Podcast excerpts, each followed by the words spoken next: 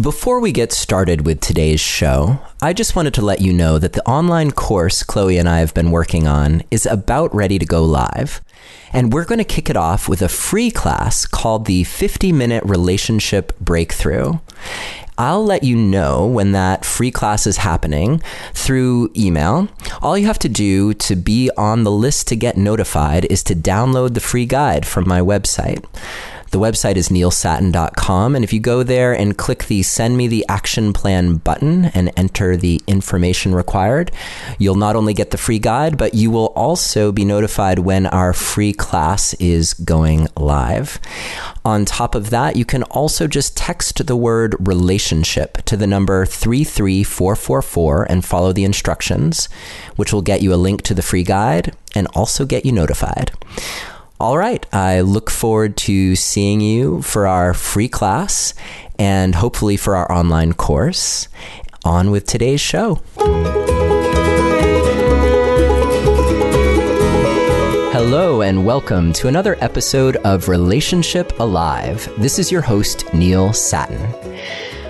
On this show, we're trying to give you all the helpful tools that you need to have amazing, thriving relationships.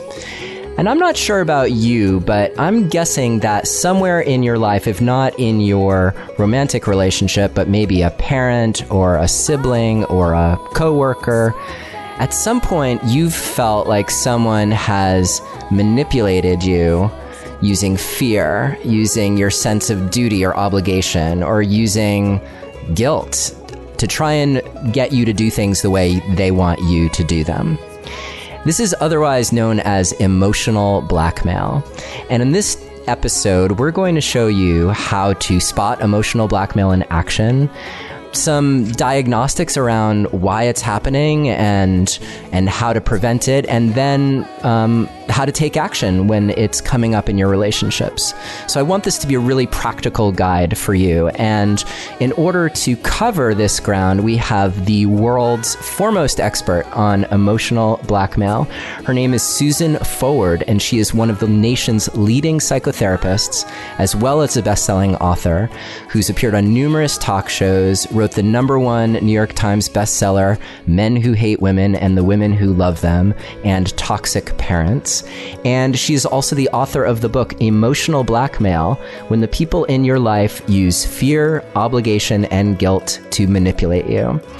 If you are interested in getting the uh, show guide for this episode, which we always try to have be as detailed as possible, you can download that at either neilsattin.com slash blackmail or you can text the word passion to the number 33444 and follow the instructions, and we'll email you a link so that you can download the show guide for this episode and all of our other episodes. And at this point, there have been over 50, so it's pretty exciting. Um, anyhow, it's very exciting to have with me today Susan Forward. Thank you so much for joining us here on Relationship Alive, Susan. Oh, thank you, Neil. I'm delighted to be here. I guess we should just start right off the bat with uh, what is emotional blackmail and how can someone identify that it's happening in their life? Yeah, um, I think we all have interactions where we get the feeling that we've kind of been had. Like, I never can win with this person. Uh, what happens that certain people leave us thinking I've lost again? Uh, why do I always give in? Why didn't I say what I was really feeling? Uh, it's a question of not a satisfactory exchange or obviously it primarily happens in a conflict. Somebody wants something they make a demand on you. It is not something you particularly want to do. And if you express your unwillingness then you'll get some kind of threat. Uh, it may be very blatant uh, if you go out of this house tonight, I won't be here when you come back, is a classic version of emotional blackmail. Uh, if you do this, the consequences are going to be very unhappy for you. Um, and some of them are very subtle because we all have been in relationships and maybe are in relationships with people who will sulk or pout or let us know that they're upset with us in very passive aggressive indirect ways. But whether it's blatant or whether it's subtle, you know that something is happening inside of you where you find yourself giving in to avoid the unpleasantness, the, the discomfort of those awful feelings of uh, uh, being upset having someone upset with you, you're upset that you haven't stood your ground or expressed what you really want and need, and all in all, the transactions are unsatisfactory for you. Yeah, and what and is is someone always going to be the target of emotional blackmail or is it common that you may actually be employing those tactics yourself um, even while being subject to them yeah, I think that usually there's a, a, very definite imbalance of power, and that a pattern will set in where one person kind of knows where our hot buttons are and knows exactly where our vulnerabilities are and tends to use them. Uh, and you mentioned fear, obligation, and guilt, and if you look at the first three letters of that word, of those three words, what do they spell? They spell fog. And when we're being emotionally blackmailed, we often feel as if we're in a fog, uh, that we can't find our way out, we don't see clearly, we don't come up with ways of uh, protecting ourselves with boundaries and limit setting statements, and uh, com- we have a tendency to comply. Uh, if you have, as I had for years, the, the need to please disease, which means, you know, peace at any price, I'll give give in, just don't be mad at me. It's like when you yell at a dog and it rolls over on its back and, and it's like anything, just don't be mad at me. And it, we, we have a tendency, if we're very vulnerable to this kind of um, very unhealthy treatment and very unloving treatment, uh, and yet we justify and rationalize it. Do we do it ourselves? Sure. Uh, everybody does it to some extent. It, it, the, the lethality of it really only kicks in when it really puts the person who is the target of the emotional blackmail in a depressed, angry, uh, feeling like kind of a jerk, and those feelings kind of get internalized and uh, because the person doesn't dare express them for fear of, of the consequences and, and retaliation. And so as a result, we've got all this garbage cooking around inside of us. We know that something's wrong. We know that we should be more assertive and more self-protective, but we don't have the tools. And that's one thing I'm hoping to give your audience today are the tools the behavioral strategies to deal with emotional blackmail. It doesn't mean a relationship has to end. It means that there are ways that you can equalize the balance of power. So you've seen people come back from situations where they are being emotionally blackmailed and and actually come back into balance and have a healthy healthy dialogue, healthy relationship with someone.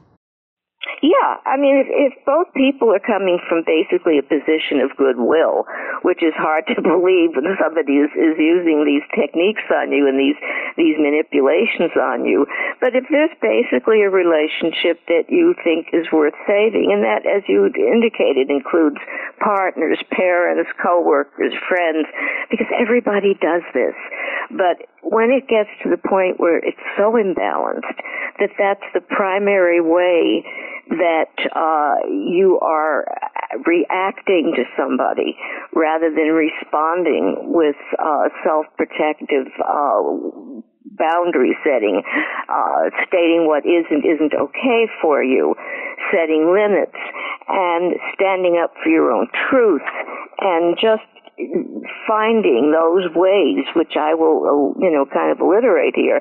Um, it's just it takes courage.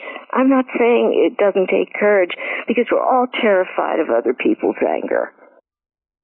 Yeah, and especially when it comes to the retaliation piece, whether it's you know fear of losing your job or fear Yeah. of Fear of uh, losing a person. yeah, or having your your kids uh, poisoned because you're fighting with your ex spouse, or you know, there are all those ways where those fears are real, and Yeah. and I'm I think we'll get to this. I don't know if now is necessarily the right time, but I'm hoping that we'll get a chance to talk about what do you do with that when those feels when those fears actually are real, and yet the cost.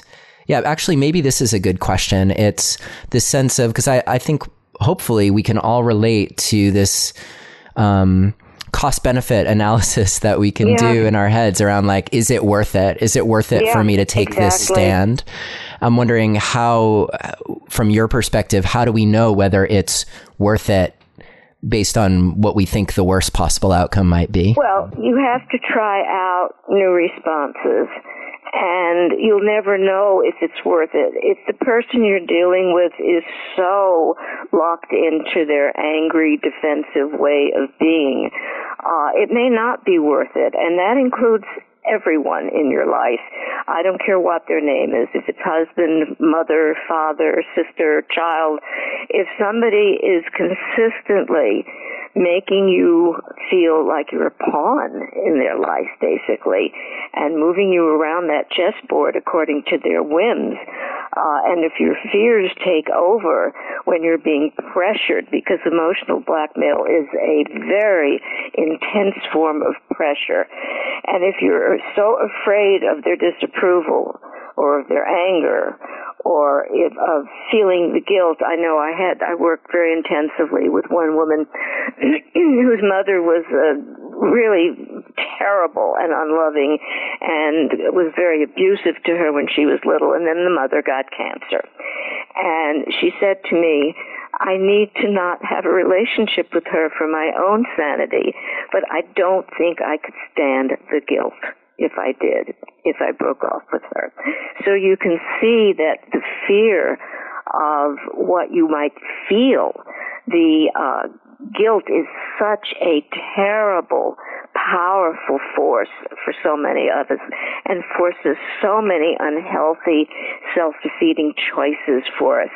So it's a question of realizing that you can tolerate the guilt guilt will diminish in the service of becoming a healthier and stronger person. And that's one of the things I teach the people that I work with is that nobody ever died from guilt that I'm aware of. But while guilt will diminish, the constant erosion of your confidence, your self-respect, your dignity will not diminish and it's like water wearing away on a rock and the rock becomes a stone and then it becomes a pebble. And i don't want to see anybody give up so much of themselves. You always hear so much from people so often i gave up myself in that relationship. I don't know who i am anymore. Well if you can get into to what's really going on, chances are, let's leave the extreme cases of emotional abuse outside for a moment, because those are frequently relationships that cannot be salvaged. But if it's a question of being manipulated and controlled by guilt, you can very often change that with the courage uh, to overcome your fears. Mm. Before we dive deeper, I'm wondering if we can speak to, um, like, how would someone recognize if they are committing emotional blackmail? So I think everyone who's receiving it is probably pretty clear about that right now. But if, like, let's all just take an honest look at ourselves. And, and I'm just mm-hmm. saying this honestly because I, I loved your book. So practical. Um, and at the same time, I think it was probably, and I've read lots and lots of books at this point, probably I'm one of the most triggering books that I've ever read. you, you know, because I was seeing things like, oh, this is where I have done this to other people, or, or like recognizing all the times that I've been on the receiving end and just how uncomfortable that made me. Um, so, so in all fairness um, to our listeners who might be wondering like am i doing this to other people how would they know Um, I think that you look at when you don't get your way with somebody, what do you do, okay? You step back and kind of become an observer. Um, what's your motive here? Is your, all right, you know, let's take a simple situation.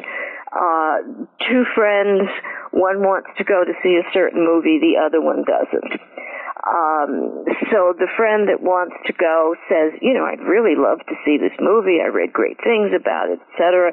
And the other one says, yeah, but I'm really tired uh, tonight. And the other one gets, you know, more coaxing and, and more pleading. And uh, the one who is not wanting to go starts to feel awful because she's letting her friend down, but she kind of hangs in there and says, you know, we'll do it another time.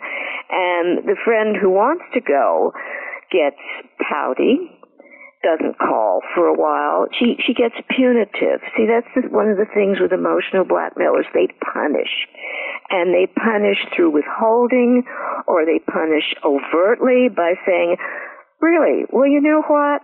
If you just can't uh, do something that would really please me. I don't think, excuse me, got a little frog in my throat today. Um, I don't think that we've really got much of a friendship. And all of a sudden, the, the, the, the target of this is panicked. She doesn't want to lose the friend, so she gives in and doesn't want to, and the friend who does want to go and gets her way believes that she's won. Well, she may have won the battle, but she hasn't won the war because the resentment that the other friend feels can be fairly intense. So I think that what you need to look at, every, all of us, because God knows I've done this myself plenty of times. We all want our way. We all want, we want what we want. And if somebody doesn't want it, disagrees with us, is not where we want them to be, we may start pulling out a bunch of these emotional blackmail t- uh, tactics. Uh, how can you be so selfish? Uh, if you really loved me, if you really cared about me, if you find yourself saying things like that, yeah, you're using emotional blackmail. And I think you're absolutely right that everybody does it. It's a question of how much and to what degree. If it's once in a while, not anything to worry about too much. But on the other hand, it's because see we take things so personally. Somebody doesn't call you when you they say they're going to uh you get upset and you say, "Okay, what's wrong with me? They don't like me anymore." And as a result, because you are taking you never stop to think that maybe they're busy or they're not feeling okay. And then you get on the phone and say, "You know what? I'm really hurt. I was expecting you to call me, and I don't understand what kind of relationship this is if you can't even call when you say you're going to. And I just think that we need to cool it for a while. So there are the, see, there's a, a demand, there's the pressure to do it, and then there is the threat of the consequences. I don't think we ought to have much to do with each other anymore because you're not dependable. Yeah, That's a classic example of the structure of emotional blackmail. And I think if you look at that honestly, you can probably see that you do it plenty yourself. So, two points of clarification there. Mm-hmm. One is the demand. Right. Is there a demand, like, let's say that one person is asking for something and the other person um, asking for some sort of change, like, I'd like to do um, date nights on Saturday, mm-hmm. and and the partner who um, who's being asked. Like, so that could be the demand, but then is it possible for someone to be making a dem- demand by basically saying i don't want to change like like no no actually i don't want to do date nights on saturday mm-hmm. and if you make me do date nights on saturday there's going to be a lot of trouble so it's so their demand is in a sense that everything stays the same does that qualify too um, yeah, a lot of people will say, this is who I am. Deal with it. And I don't want to, to change what, the way we've got things set up. Is that emotional blackmail? I think there has to be, um, consequences. And I think there has to be pressure to define it really as demand, pressure, statement of consequences. Um, so I'm not sure that that scenario really fits all that well. You might just be dealing with somebody who's very rigid and very ritualistic and you know change is scary to almost everybody uh but i think the loving thing in that kind of a situation uh would be can you help me understand why you're not willing to do that and that very often if you start uh, a question with, will you help me understand? That kind of allows the other person to put their defenses and their resistance down to some extent, and you may get some kind of communication going that way. Because in emotional blackmail, there's not much communication. It's a question, this is what I want, this is what I want you to do, and if you don't do it, here's what's going to happen. Yeah, and as silly as this example is of date nights on Saturdays, let's just for a minute suppose that the person who's asking for the date nights they're really feeling totally neglected in the relationship and like mm-hmm. there's no spark and they're actually on the verge of filing for divorce. Mm-hmm. At what point can they introduce that? Like, or is there, is it all in the way that you introduce it that distinguishes it from being a, um, a punish a punishing kind of right. consequence versus like, well, this is what I have to do. If you're not going to like talk to me about this thing, then I might have to just file for divorce because I don't, I can't tolerate this, you know? Mm-hmm. And that's a pretty extreme result for a rather minor infraction. Um, but yeah, I mean, there are some people, you know, that, that, that will threaten dire consequences over the most petty thing. I mean, the house is a mess again. I can't handle this. I can't live like this. I'm out of here.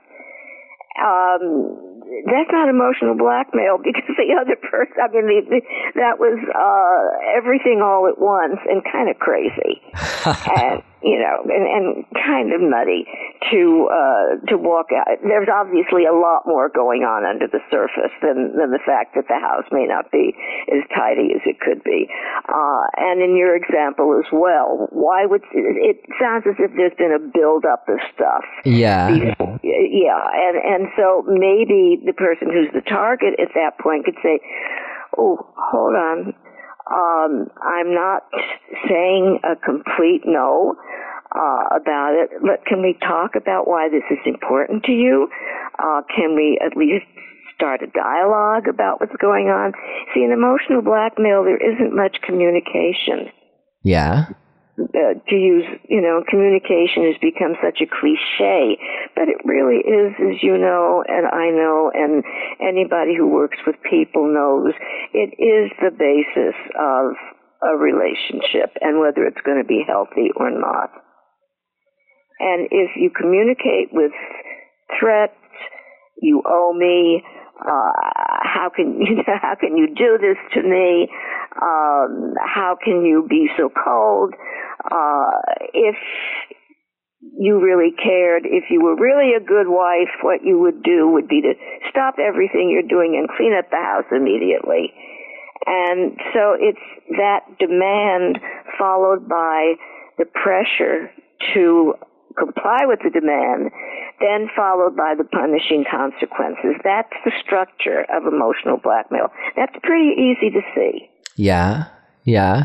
Do you, um, and it's interesting because uh, in your, as you discuss it in the book, this yeah. question of like the punishment, um, mm-hmm. you know, when you read it, you can see like, all right, these people, who are employing emotional blackmail, they mm-hmm. that's the only way that they see, I suppose, to get leverage. Right, right. That's a very good point. They don't have the repertoire of other responses to being turned down on something. They don't know how to accept something in a uh, gracious or loving way. They don't know how. All they know is, oh, you're not going to give me what I want well, the hell with you, and you're going to feel the, the brunt of my wrath now. Then they yell, Uh, they do everything they can that has worked for them in the pet. They give the, or on the other side of the coin, they get the silent treatment. They sulk. They uh, close, the slam doors, get in their car, and are, the wheels will be screeching because they're so upset and angry, and you're left feeling horrible because the person that you care about, you've upset them. And so the next thing you find yourself doing is, okay, how do I make this okay? How do I make this, this panic inside of me go away? I mean, when we're being punished, we get scared. And we get that awful anxiety, and we will do almost anything, including compromising our self-respect and our well-being to make that panic go away. And because they say people that are targets of emotional blackmail, when I work with them and teach them how to um, counteract it, they say, oh, I, I, couldn't stand it if he got mad at me, or I couldn't stand it if he walked out. Yeah, you can. You can stand it. Quit lying to yourself. You're a grown up person with options and choices. You can stand it. And if the person you're dealing with is so unreasonable that they won't dialogue with you, communicate with you about, you know, don't do it in the heat of the uh, disagreement. But after things have calmed down a little bit, then you say, look, I need to talk to you about what happened yesterday because I'm feeling very upset and, and I don't want our relationship to, to go down this road, uh, anymore. And so it's real important to gather up your courage because nothing will change if you, you can't wait for the other person to change. The only way the other person is going to change is if you change. That doesn't mean you're doing bad things if you're the target of emotional blackmail. It just means that you're letting your fears run your life and make your choices for you. That's what has to change. And you'd be amazed, Neil, you and your audience, you'd be amazed at what happens when you set your limits and boundaries and it's not okay for you to treat me this way and it's not acceptable for you to continually scare me and make me feel guilty because I didn't do something you wanted me to do? How can we work together to find a way to make this relate? That's negotiating for a healthier relationship. I mean, we all have choices when a relationship goes off the track. We can accept things the way they are. Not my favorite choice. We can negotiate for a healthier relationship, and if the person that you're dealing with is rational, then that very well can be the best route. Or, worst comes to worst, you can end the relationship. There is no relationship that is worth your mental and emotional well-being. Yeah. And this stuff can wear you out. This stuff can grind you down so that you lose, not lose, I always tell people you don't lose, you misplace. Uh, your, your dignity, your confidence, your self-respect, your self-respect, and a sense of your own courage. And if that's ground down and you get the sense that those things are in a Greyhound locker somewhere, uh, then you're in trouble. And it may very well be that the person you're dealing with is not amenable to any kind of negotiation. And that's something you only know if you do the limit setting and the boundary setting and confront them honestly about what their behavior is doing to you. Hmm. So when you say that, like, what would that, what would that sound like to, to let an emotional blackmailer know the cost of how they're treating you? You are pushing our relationship to the edge of a cliff. And I don't know that you're taking me seriously when I tell you that I'm not happy, that let's say it's a marriage, because that's probably the, the most common situation uh, for most people listening, or the the other. I mean, this is really your day to day life, um, and that we need to find ways to uh, solve problems and conflicts that don't involve me ending up feeling beaten, emotionally battered, uh, like I always give up, I always comply, And I'm just not willing to live that way anymore. It's not okay for me. I need to be treated with respect, with caring. If I do something you don't like, just let me know. Don't punish me. Don't threaten me. I'm not going to tolerate those behaviors anymore. That's kind of, you know, off the top of my head. Sounded how, great. oh, well, thank you. so let's go into the, the strategies for how to uh, change the course with when you are on the receiving end of emotional mm-hmm. blackmail. And I, I think suffice to say, the conversation around if you're a blackmailer, it starts to come. I think what I was hearing from you is that um, you could learn some skills on how to negotiate and how to hear a no and how to stay right. positive and generative and like if you so if you see those patterns happening in yourself then those might be some valuable skills that you're not quite developed in does that yeah. seem reasonable okay well, you know, owning your own behavior and taking responsibility for it and uh, finding ways to kind of move the internal furniture around is uh, a sure sign of maturity and well-being and health uh, an unwillingness to own and always putting the blame on the other person is a sure sign of a lack of maturity and a lack of uh, emotional well-being and health. So uh, it has to start with uh, the target. We're primarily talking about skills and, and techniques for the target of the blackmailer, right? Yes sort of reversing the behavior of compliance. Correct. Yeah, I was yeah. just I was giving those people who are listening who are saying, "Oh my goodness, like I'm doing that. Mm-hmm. I'm an emotional blackmailer." Like I didn't want to leave them hanging. I wanted them to well, have a sense of like, "Okay, this is what I need to learn," you know. They're taking the first step. They're taking responsibility. Now, they may not have the skills or the knowledge to change their behavior, but at least identifying it, labeling it, and owning it is certainly the first step.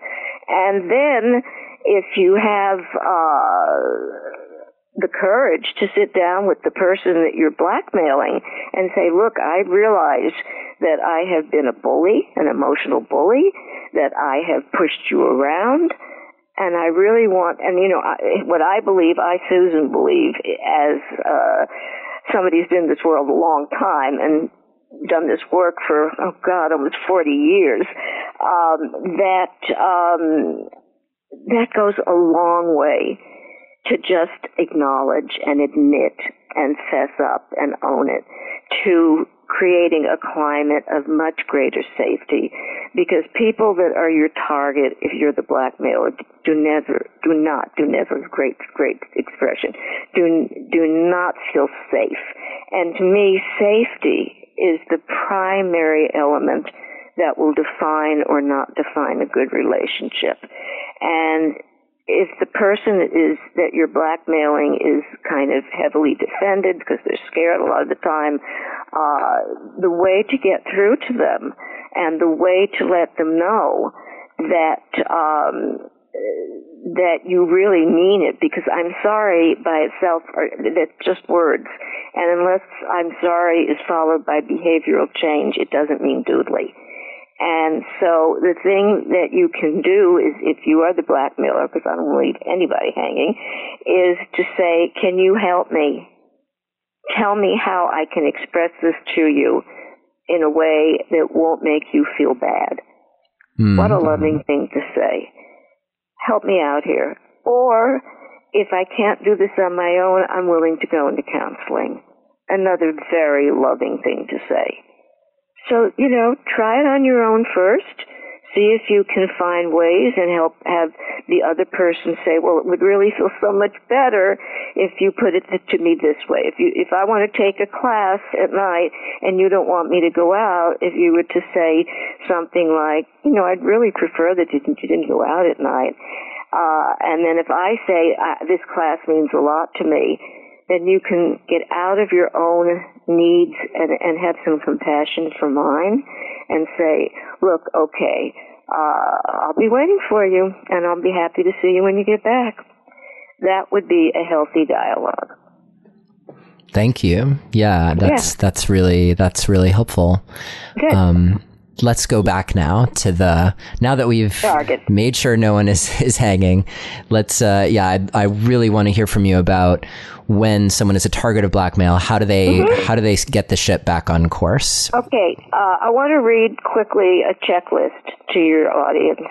Uh, when how to find out if you are a target, and um, I'm going to read this right from the book. There's just about 10 of them.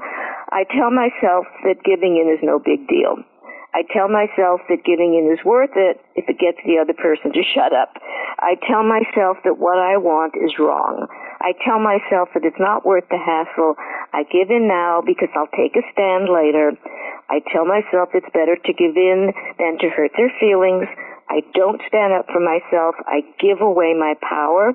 I do things to please other people and get confused about what I want. I acquiesce. I give up people and activities that I care about to please the blackmailer. Um, and those things sound pretty wimpy, but um, they're not because I mean they are wimpy in the sense that you haven't got any substitute. Those are automatic behaviors for you that you may have learned as a child. They may be a pattern and a part of your classic behavior in the world. Um, this whole thing about putting yourself second, feeling disempowered, feeling like a second class citizen is what has to change. You have as much, much rights as the other person. And if you hurt somebody's feelings or they get upset with you, you just have to tolerate the discomfort. And um, the first thing that I think you have to do is go through that checklist and see how many of them apply to you. And a lot of those things will apply and some of them won't. But if most of them do, then you have to make some changes. The first skill that I give people is to stop. Take a breath. Don't do the automatic, oh yeah, okay, alright, fine. Um, do nothing. And say things like, um, uh, I, am not willing to make a decision right now. Um, I need to think about this like a grown up. Uh, I'll come, I'll get back to you. Uh, I have to sort of look at how I'm really feeling about this, and let's talk about it in a little while. See, all those things will allow you to kind of garner your strength, uh, put your cognitive skills to work, because what happens with emotional blackmail is like we're pure emotion.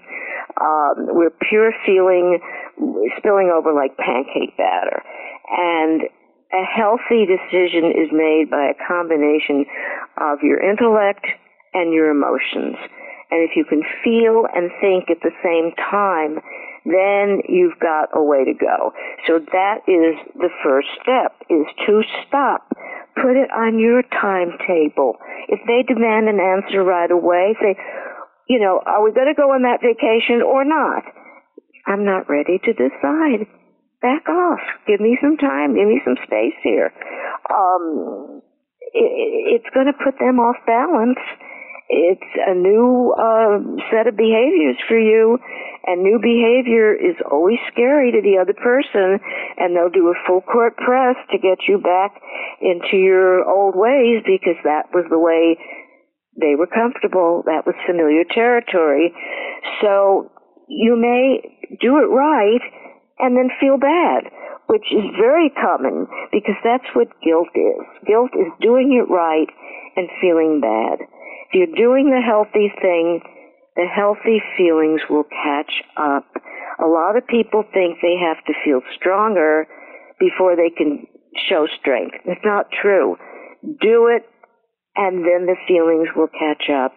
Uh, I worked early in my career in lots of psychiatric hospitals and people would always say, and we did, I was running the um, role playing groups, and I would ask people to do a simulated job interview. And they'd say, Oh, I'm too scared to do that right now. I'll do it when I feel better. And I say, No, do it and you'll feel better. And it never failed to be true. And that's the same thing in human relationships. You can't wait until you feel better when you have this kind of, of an unhealthy interaction with somebody. So yeah, it takes courage. And after you have stopped and given yourself some time, then you have to deal with your discomfort. I do a lot of different techniques than just talk therapy because I think talk therapy is very limited. And unfortunately, it's what a lot of therapists will do and only do. Uh, I do a lot of role playing. I do a lot of visualizations.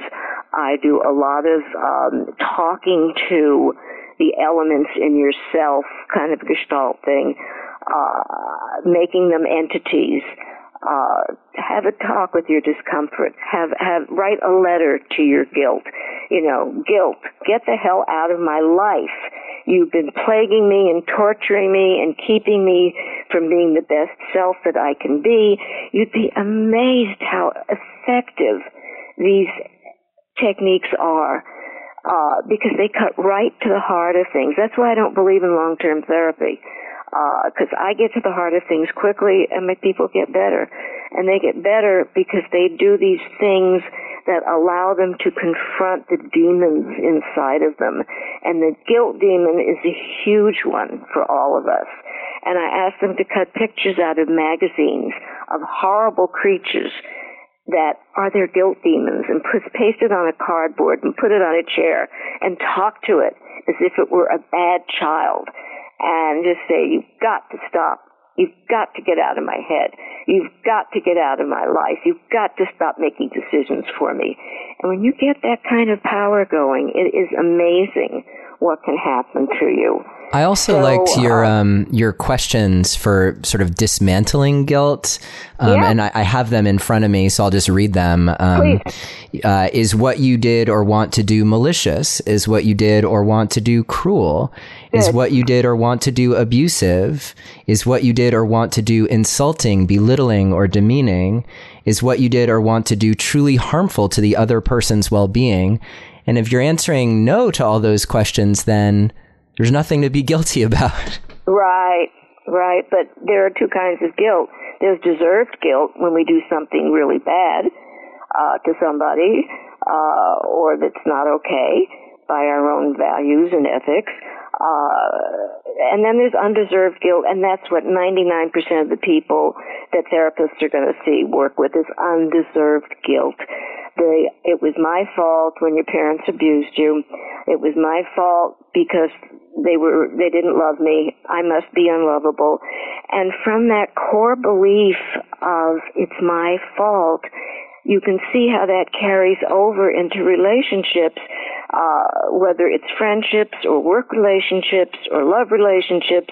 If you are believing the lie that it's your fault, everything's your fault, you're going to be a prime target for emotional blackmail.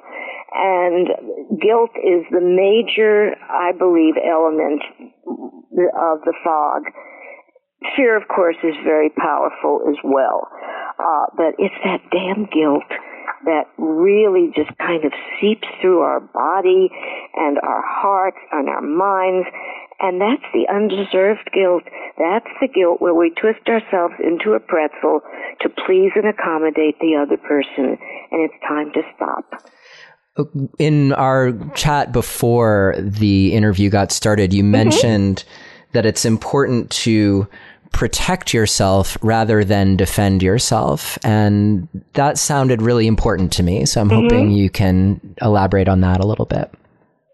It's a natural tendency when we're attacked, um, and I don't mean physically, none of this is, is going into that arena. When you're attacked emotionally, uh, to defend yourself, to get defensive. No, I didn't. Well, don't you remember when you did this? Uh, you're always picking on me. Uh, you need to stop this. Um, it, you always lose.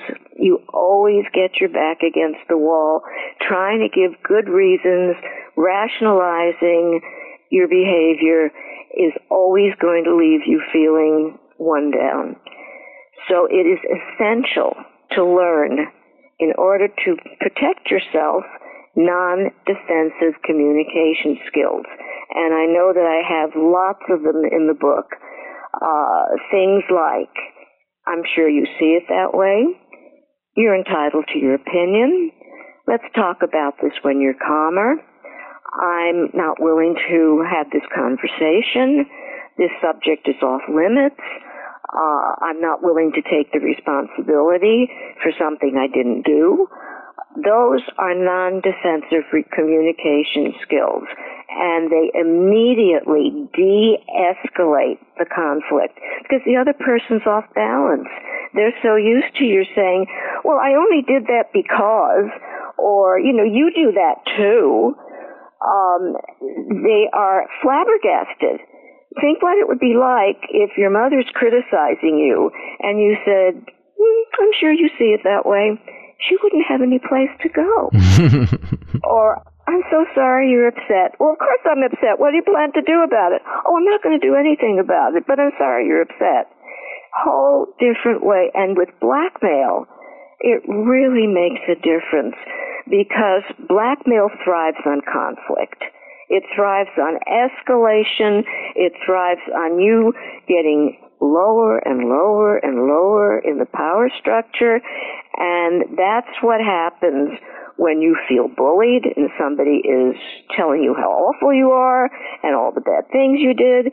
So instead of jumping to your defense, jump to non-defensive behavior so that they can't continue because as soon as you say, well, I only did that because, you're opening the door to them having a whole myriad of things to come back at you with.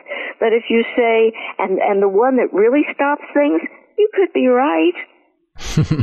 what are you going to say to that one?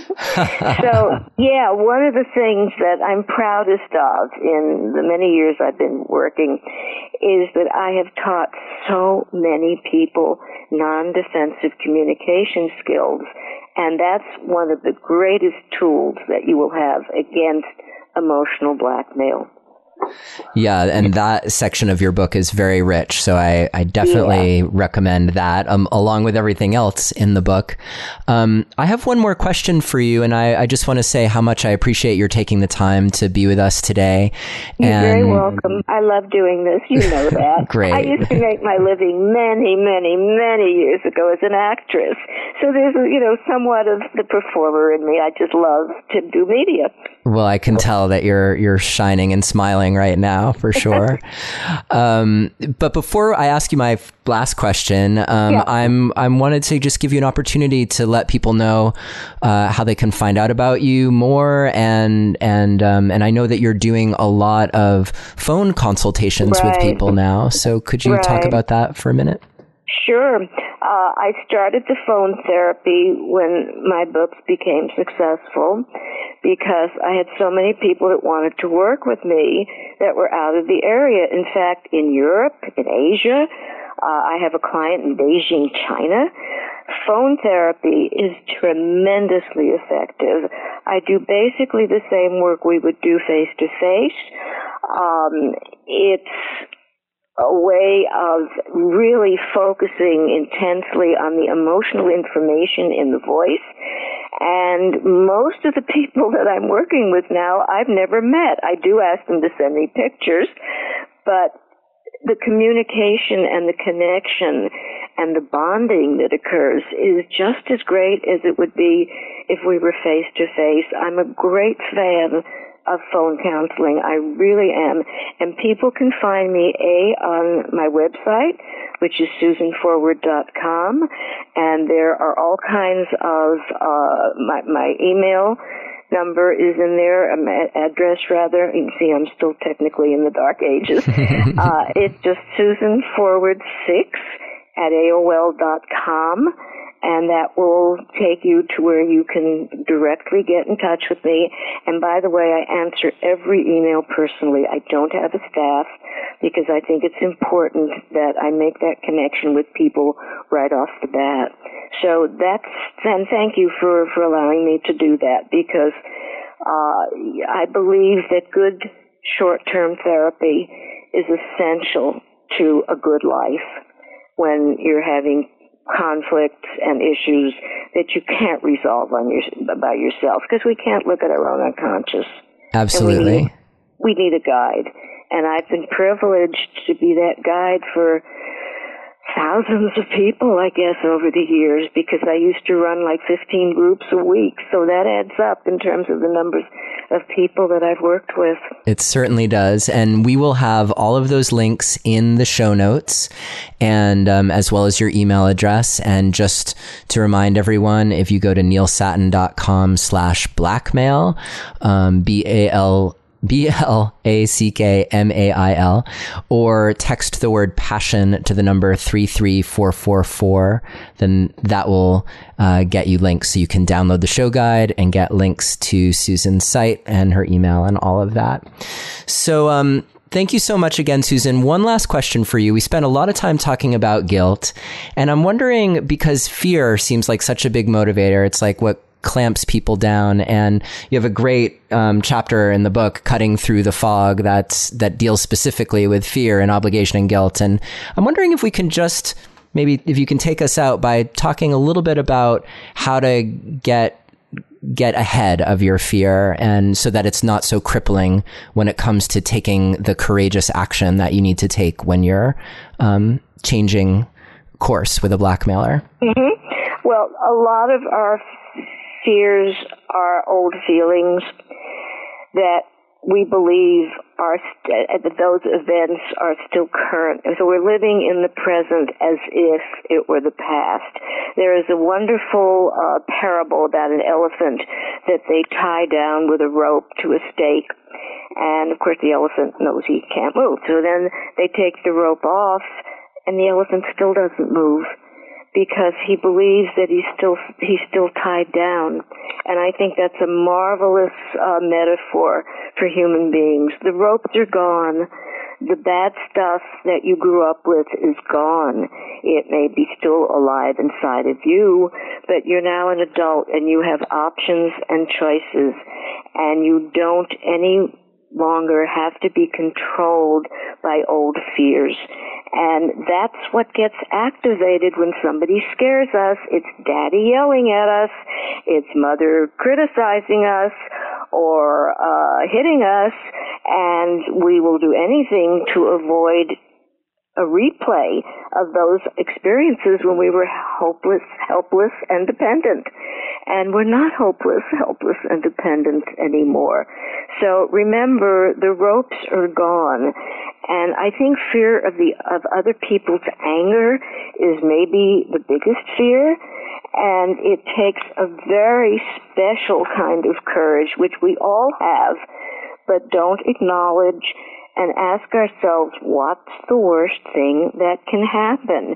You know, there's a, a, fine book out there by Susan Jeffers called Feel the Fear and Do It Anyway. And I say, yeah, great message. Feel the fear and do it anyway. What is your fantasy of what's going to happen? What are you afraid of? In reality. And if you do that kind of exploration, you'll find that the ropes, if not completely gone, will definitely loosen. Great. Thank you so much, Susan Forward, for um, such valuable insight and your contribution to uh, the wellness in people's lives. And uh, and I, I like your mantra that you can stand it. It's yeah. not and uh, so, uh, thank you so much for helping everyone figure that out. That it's actually not as bad as they think it is. Well, uh, thank you, Neil, for a wonderful interview and giving me a chance to express these things that I believe so deeply. Absolutely, my pleasure. Okay, take care. You too. Bye bye. Bye now. Thank you for listening to another episode of Relationship Alive. If you like what you've heard and want to make it easier for other people to find out about us, please take a moment to subscribe to our podcast and to rate and review us on iTunes. If you have questions or comments or want to continue the conversation, you can always join our Relationship Alive community Facebook group. And for more information about today's episode, visit us online at neilsattin.com slash podcast. Or you can always text the word passion, P-A-S-S-I-O-N, to the number 33444 for more information. Finally, do you have a burning question that you're hoping we can have answered here on Relationship Alive, either for a future or past guest? Let me know and I'll see what I can do. Take care and see you next time.